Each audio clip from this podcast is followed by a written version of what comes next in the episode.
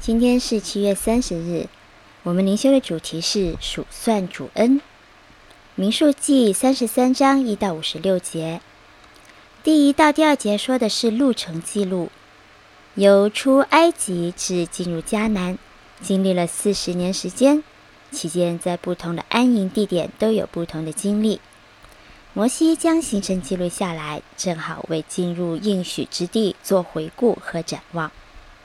接下来三到四十九节是有关以色列人的行程，他们在旷野漂流，大致可以划分为四段。三到八节是由埃及至红海的路程，八到十五节是由红海至西乃山的路程，十六至三十六节是由西乃山至加底斯的路程，三十七至四十九节是由加底斯至摩押平原的路程。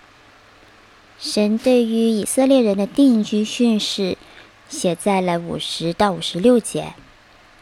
迦南是神赐予以色列人的应许之地，所以那地自此以后就是他们的了。他们要按规则分地和定居。最重要的是驱除一切罪污，将敌人赶走，否则他们不会有安宁。进入迦南就不再漂泊无定了。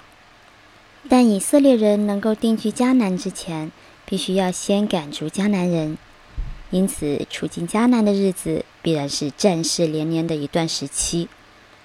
旷野的生活是欠安全感的，进入迦南同样是在喜乐中，又充满了焦虑。回顾过往四十年的经历，成为征战前夕的以色列人极大的安慰和鼓舞。旷野的行程充满了神的引导。保护、供应和忍耐，经历了这么大的恩典，以色列人要带着坚强的信心奔走前路。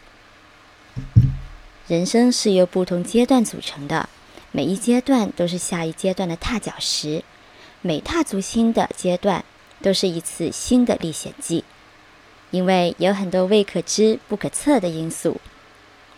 回顾神在过往的恩典。可以帮助我们稳步前行。你在哪一个人生阶段呢？结束中学阶段吗？完成了大专教育吗？刚踏足社会谋生吗？每一个人生阶段都有各自的挑战。数算主恩，叫我们无惧前路。可以用一两句话来总结过往一年神对你的恩典吗？